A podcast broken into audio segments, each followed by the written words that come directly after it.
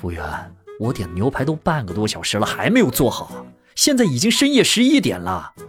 先生，您不用担心，我们店是二十四小时营业的。我操！哎呀，防不胜防啊！欢迎光临，请讲段子。我招呼同事去吃午饭，他连连摆手。昨天相亲吃了八笼小笼包，到现在还难受。啊？相个亲，你为啥吃这么多呀？跟我相亲的女生吃了六笼，我是男人，怎么能输给她呢？不是，那她看你吃这么多，就没有说啥吗？她不服气，约我周末再去吃锅贴。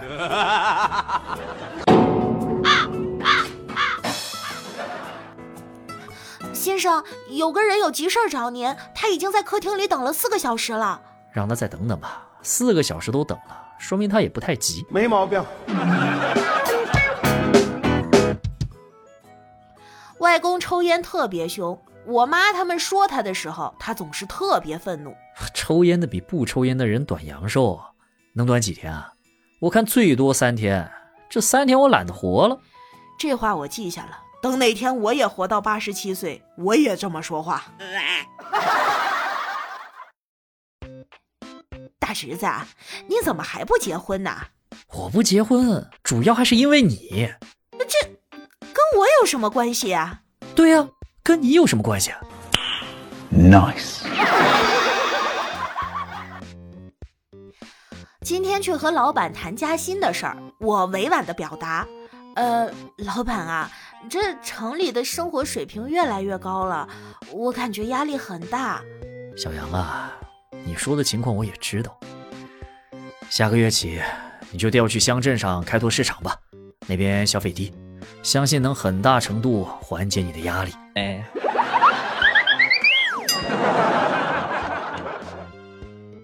姐，有个女生说我闷骚，你说她说的对吗？啊，她咋能这么说我弟弟呢？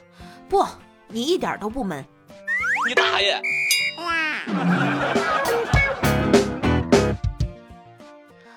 亲爱的，我马上就要过生日了。你打算送我什么礼物啊？我闺蜜的男朋友可是送了她苹果十三呢。亲爱的，咱学生党哪能拿得出那么多钱？你非要买，就是逼我去卖肾呢。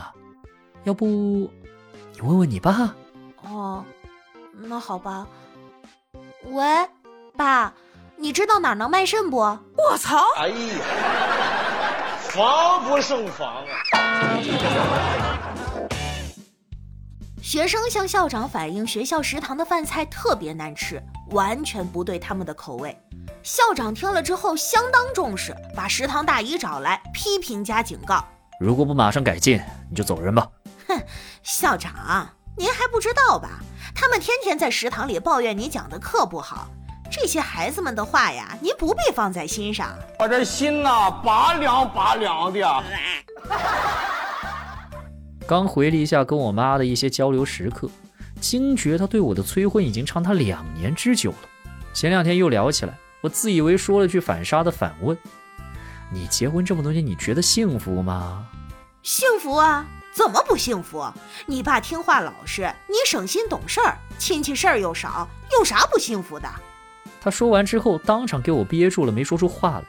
想了几秒钟，我反问他：“那你觉得？”我有你这么幸运吗？